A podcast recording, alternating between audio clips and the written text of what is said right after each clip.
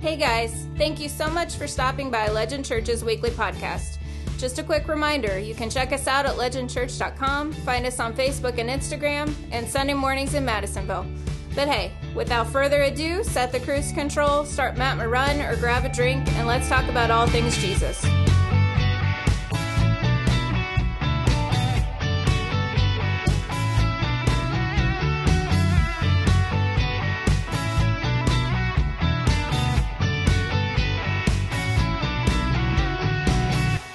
Hey man, we're uh, glad to see you guys. I just saw the Charlie Day meme there in the video, and I can't believe this is my last sermon in the sermon series.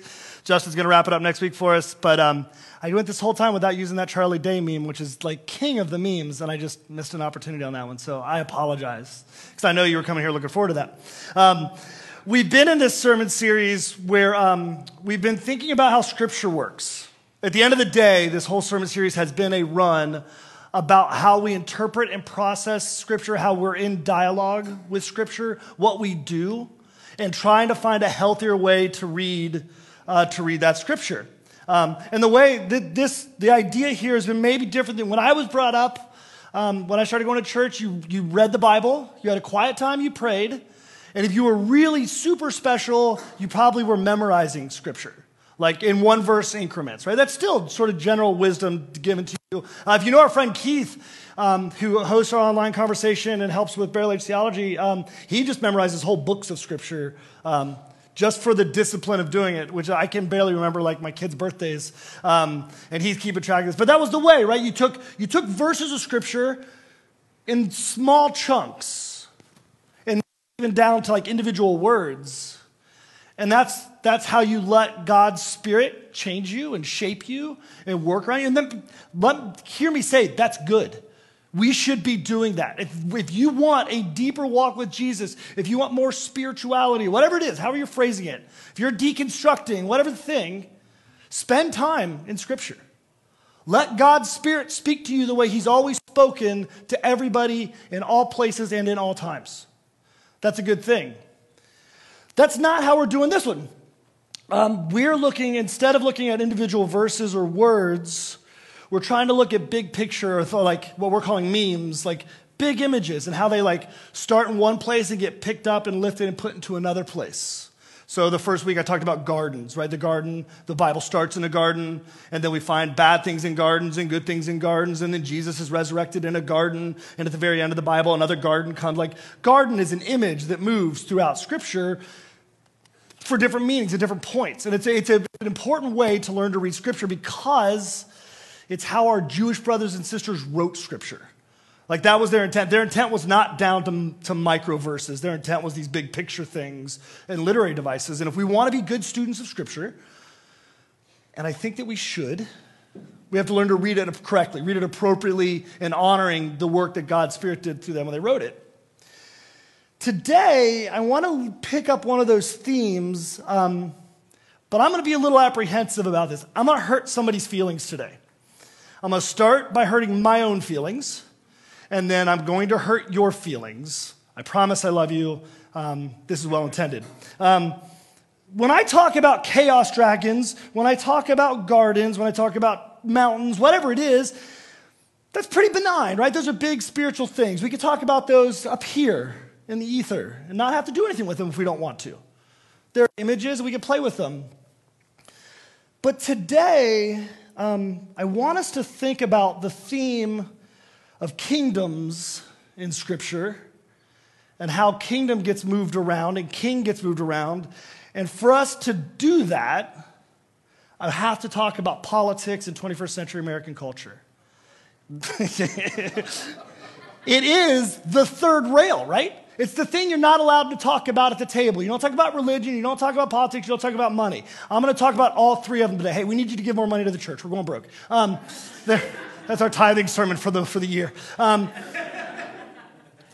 we as a people, not just legend, but we as a people are wholly unprepared to have civil, theological conversations about kingdoms and politics in our world today.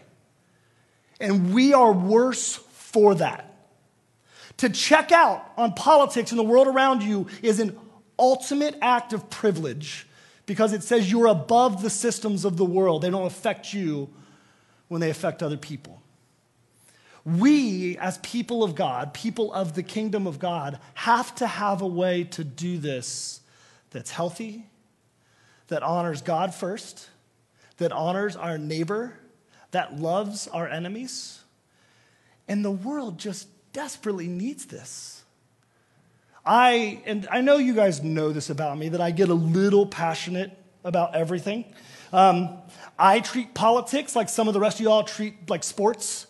Like this is my hobby. I majored in political science. I'm allowed to do this. Um, lately, when the conversation turns to politics, even amongst dear friends, I leave the room because I'm apprehensive and I'm anxious about what's going to happen to relationships in that conversation. I don't do that with my family, as you've all seen publicly, um, because I'm not. I, man, on the side, I don't do that. I'm not scared of with my family because I'm not apprehensive about losing that relationship. You all have seen me battle back and forth on Facebook because that's a healthy thing to do. Um, but you've seen me do that with my with my own mom, and that, but some of you have only ever met her through that medium, and are wondering why I'm still in relationship with her. And it's because I have 45 years of backstory and human story of hers in which I get to couch that political conversation. She's lovely, she's great. But most of us don't know that. We only know the person through the debate, through the conflict, through the tribe. And it's killing us. Today, I was telling Roy about this. I'm apprehensive about this. Most of today will be an act of confession on my part. Just kids. I know that. I know what I'm saying about myself here. But what I want is, I want the world around us to be better in every way that it can be better. I want my street to be healthy. I want my schools to be great. I want my city to thrive.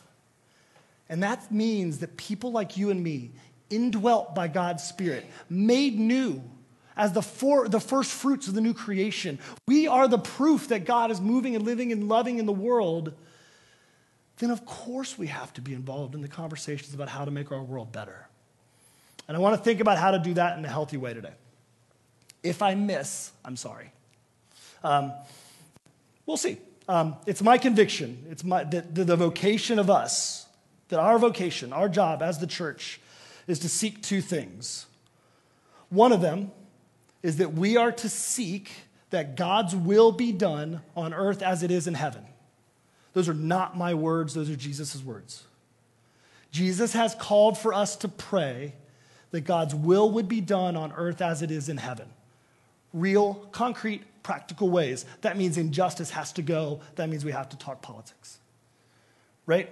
The second thing that is part of our vocation is for us to seek love, justice, truth, and beauty for all of God's creation and to steward that in a way that everyone thrives. Those are the convictions I'm working based on today. Um, let's think, let's pray, and let's meditate on what God's doing. Lord, um, we are first and foremost subject to you, subjects of your kingdom.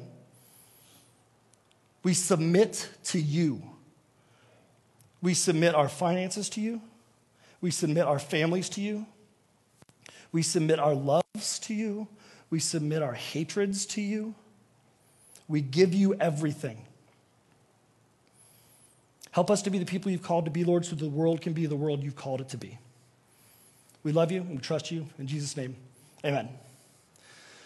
So, let's put to bed something deeply unhealthy in our culture. I hear it all the time that the Bible in general, and G- excuse the Bible in, gen- in general, and Jesus in particular, are deeply, deeply political. There is no such thing as a neutral stance on politics. And Scripture doesn't try to take one. Every word and every action in Scripture has a political bend to it, and that's a deep and invested part of Eastern religion. So, Jewish people would have known nothing about just waiting here, suffering it out so that we go to heaven later.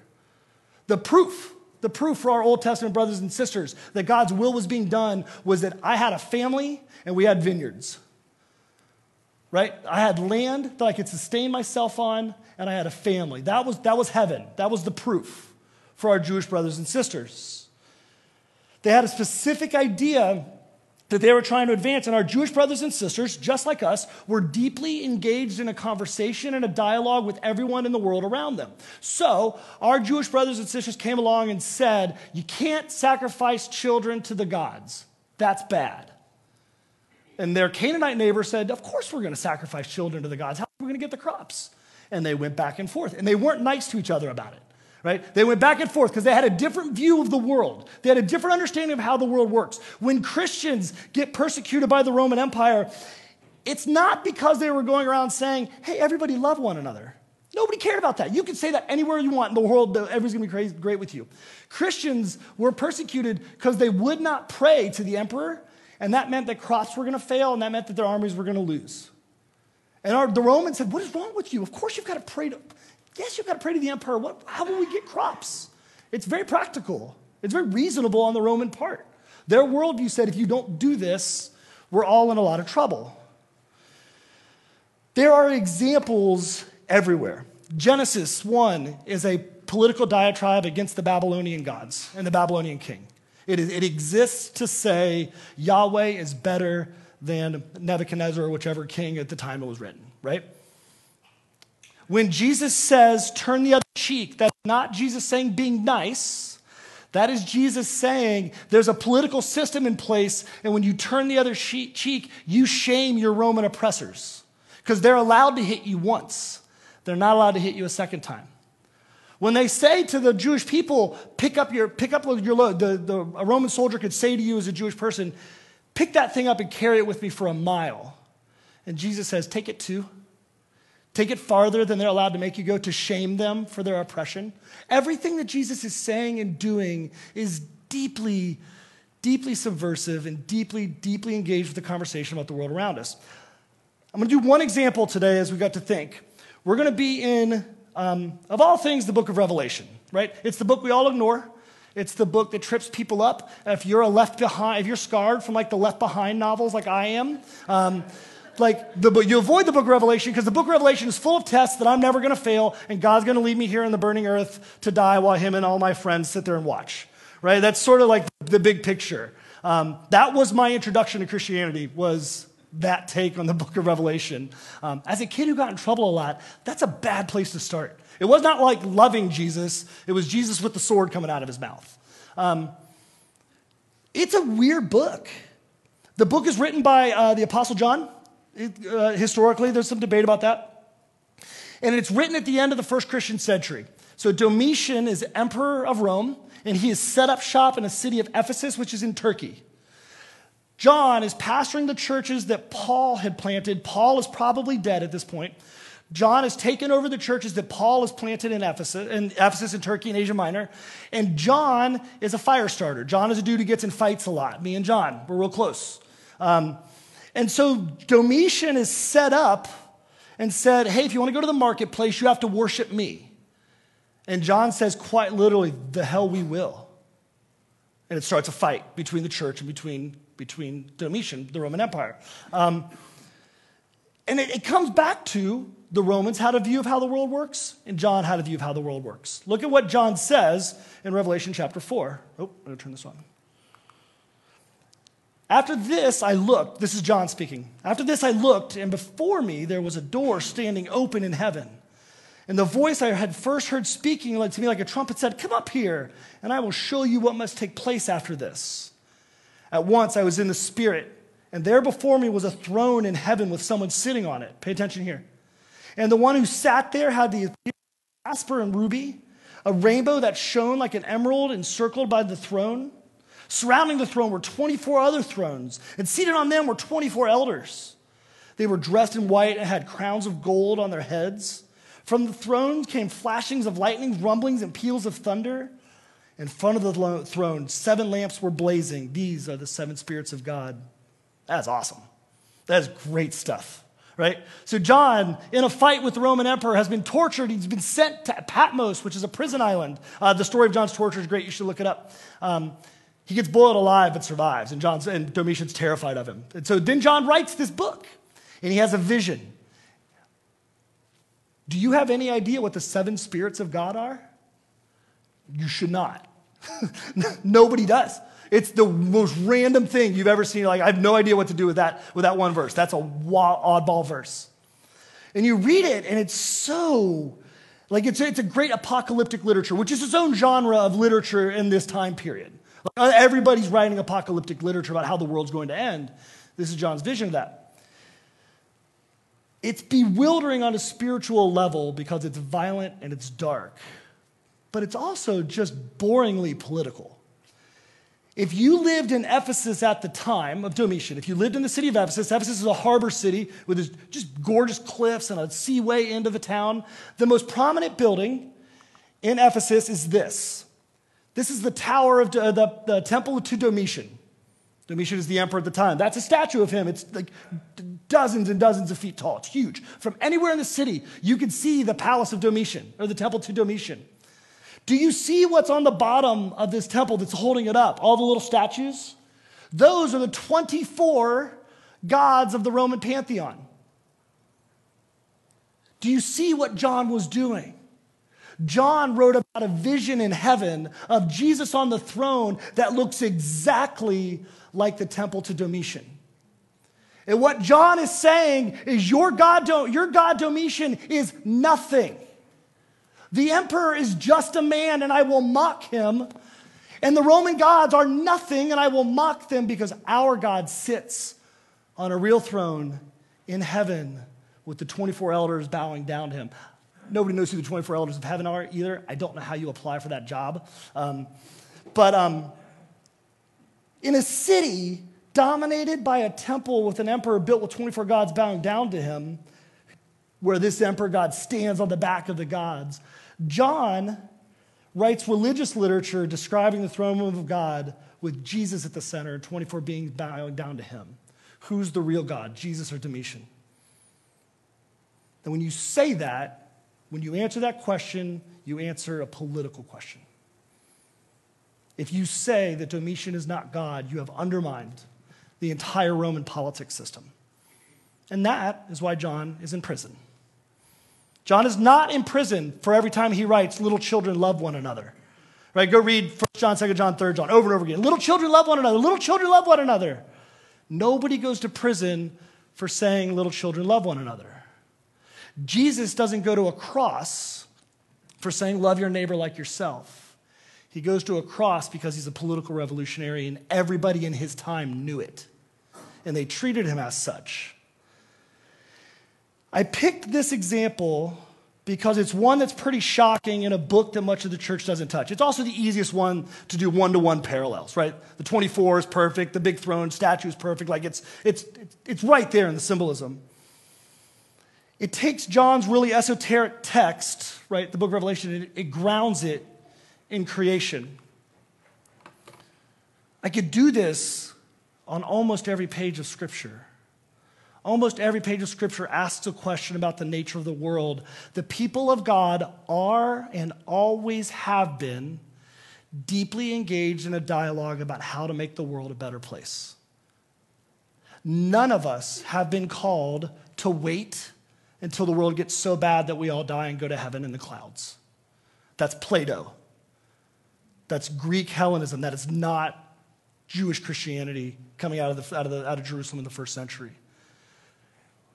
And because of a bunch of historical features, or excuse me, because of a bunch of historical accidents, we have gotten, we have bought into a worldview that says religion is for what you do in private, religion is for what maybe you do on Sunday morning, religion is for what you do, and then the rest of the world gets to go over here. We call it the Enlightenment, and it happened for a good reason because the church was so corrupt in the Middle Ages that people said, we don't want any more of that. It's a fair response. But what it has done is left us unprepared and unable to serve and to love the world in the way God wants us to serve and to love the world.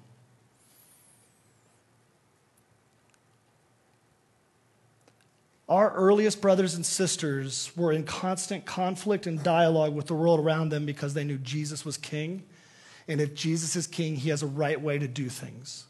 He has a way that he wants things done, and that way will be hard, especially for the powerful and for the elite.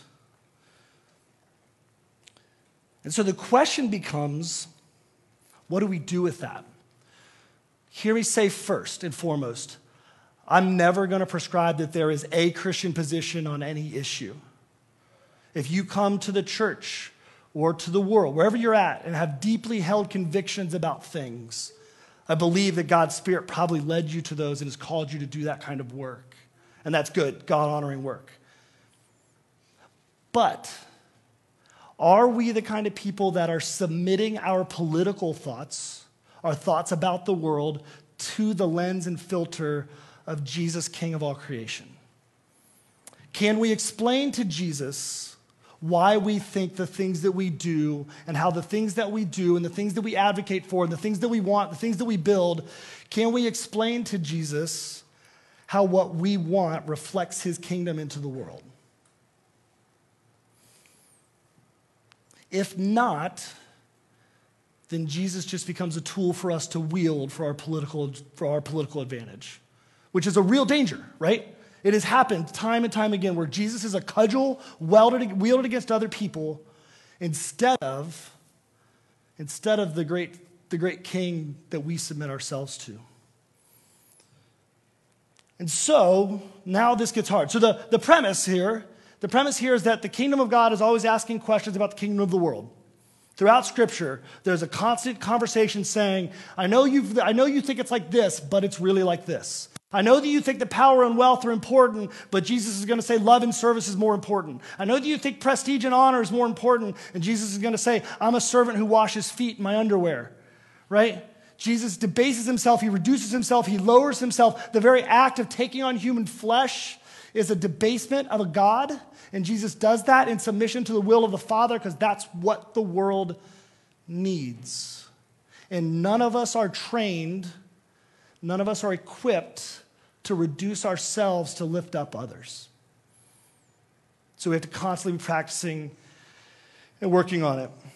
How do we sustain, how do you and I sustain a critique like John, like the prophets, like Moses, like Paul, like Jesus? How do we engage healthily in a conversation with the world around us about the way the world is supposed to be that moves the needle? And doesn't reinforce the tribalism and the conflict and the dehumanizing way that we talk to and about other people. First, I think if we are followers of Jesus, we have to remember that every single other person that I meet bears the image of God. Everyone.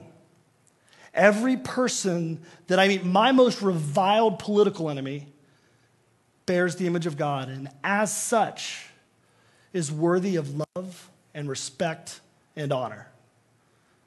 If we, if we held that, if we held that truth, we would change the world. It doesn't mean that the person I disagree with is right. Look, I'm arrogant as all get out. I think you're all wrong if you disagree with me. I just still love you, right? It doesn't mean that everybody's right, it means there's something more important than being right. And the image of God trumps all that. I've used this line before, and I wasn't going to use it this week, but Justin said I should. If you don't like it, it's his fault. When ministry started, when I started in ministry, I was at a very conservative Presbyterian church, and I got away with a lot of edginess there. Um, and I could be really edgy by standing up in our church at the time and saying, my pro choice friends and my LGBTQ friends and my Democrat friends, they're all welcome at the table of God. And the adults in the room are like, right?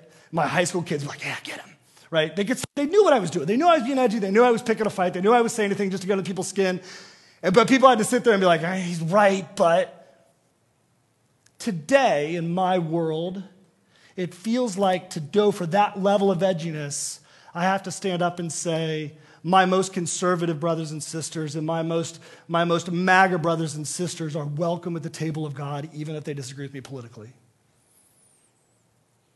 And I don't know if that's true. I mean, I know it's true. I don't know that we believe it or practice it.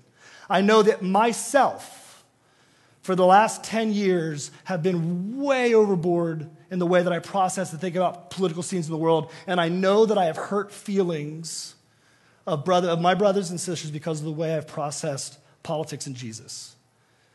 In most part, that's happened to my more conservative brothers and sisters. And for that, I repent. That's on me. Um, when it started, when we started the church, and when I started ministry, the world was in such a way that they, my progressive friends, my leftist friends, whatever the, the stupid labels are now, felt like they weren't welcome at most churches, and that hurt. And so I went out of my way to say, no, no, you can do, you can believe those things. You can be part of those. You can, you can still come and be part of the church because the church unites us over all those things. And that was important work that still needs done. We need to be saying that everybody's welcome all the time in the church. But what we can't do is just be the opposite side of the coin. If we were upset about the religious right and its 60 or 70 years in politics, what we can't do is be people that create a religious left. It will have the same mistakes, it will cause the same heresies and errors, right? And we should know that the church, we just do that because we're people, we swing back and forth. Can we remember that every single person we meet bears the image of God and is worthy of our love and our attention. The second thing we have to do goes back to what I said earlier. We have to begin filtering what we think about the day to day workings of the world around us through the kingdom of God and what Jesus wants. Are you deeply, deeply into either pro choice or pro life? Great. Walk me through how that reflects the kingdom of God.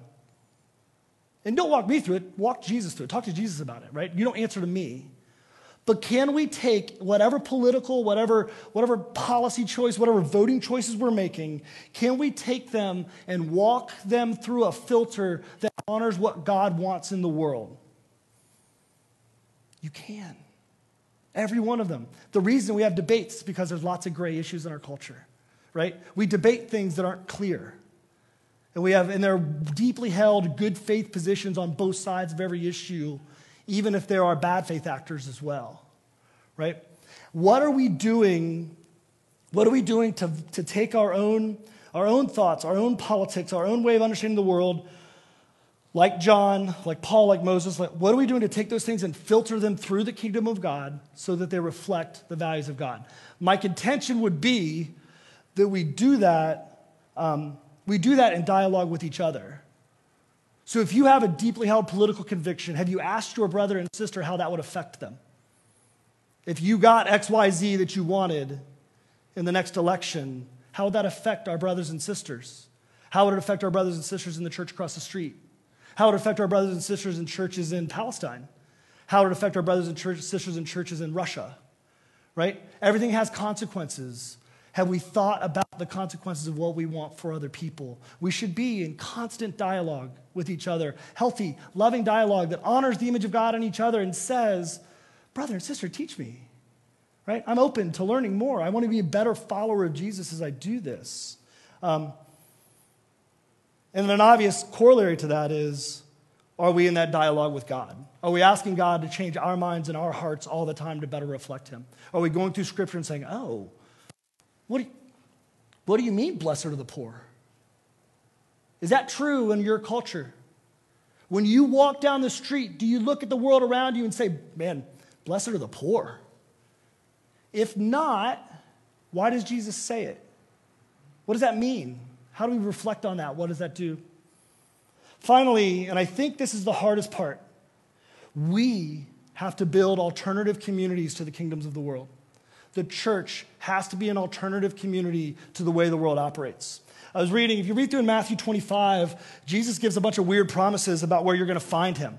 If you want to meet Jesus, where do you go? You go to the homeless shelter, you go to the hospital, you go to the prison, right? You go to where people are naked, you go to where people are, sick, you go to people who are needy and you take care of them. And Jesus promises that we will be there. Each one of those is a political action.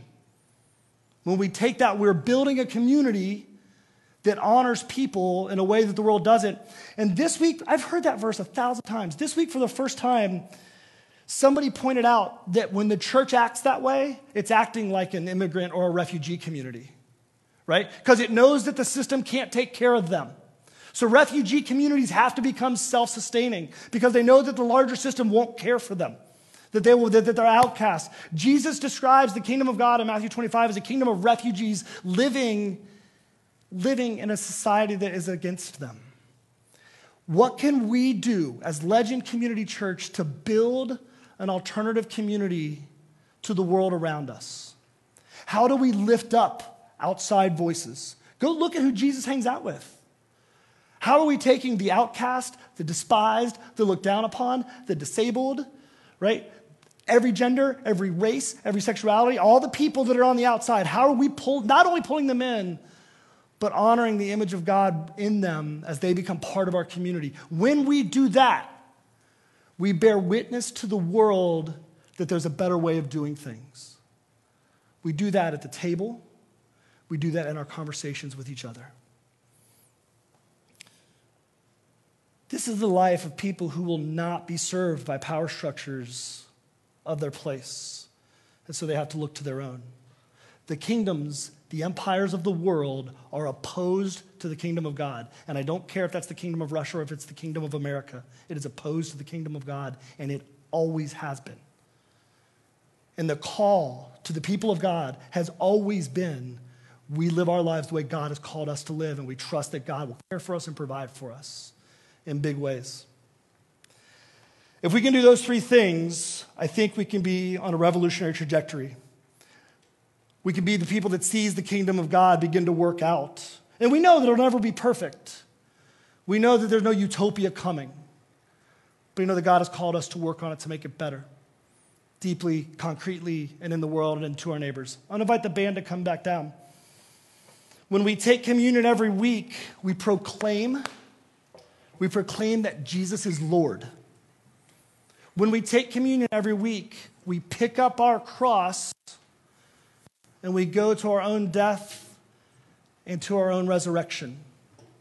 When we proclaim that Jesus is Lord, we announce that Caesar is not. And the way to that is through the death, the resurrection, the victory of Jesus over the powers of principalities. As you come down, as you come down, ask God. Ask God where the empire has taken hold. Ask God where the kingdoms have gotten reign in your life. Ask where there are strongholds. Ask where we can be the people of God in a new and a refreshing way, where you can be the outpost of new creation, new life, in a Jesus way. Let me pray. Lord, thank you for um, thank you for your kingdom. Lord, the kingdoms around us have failed us. The ways of the world have left us lacking. Lord, the power structures are destroying us. The tribalism is breaking us. We know that you love us. And more than that, Lord, we know that you love everyone around us. Help us to be the kingdom of God. Help us to live it out. Help us to love like you love, Lord. Help us to come now to this table as the proof and evidence of your love. In Jesus' name, amen.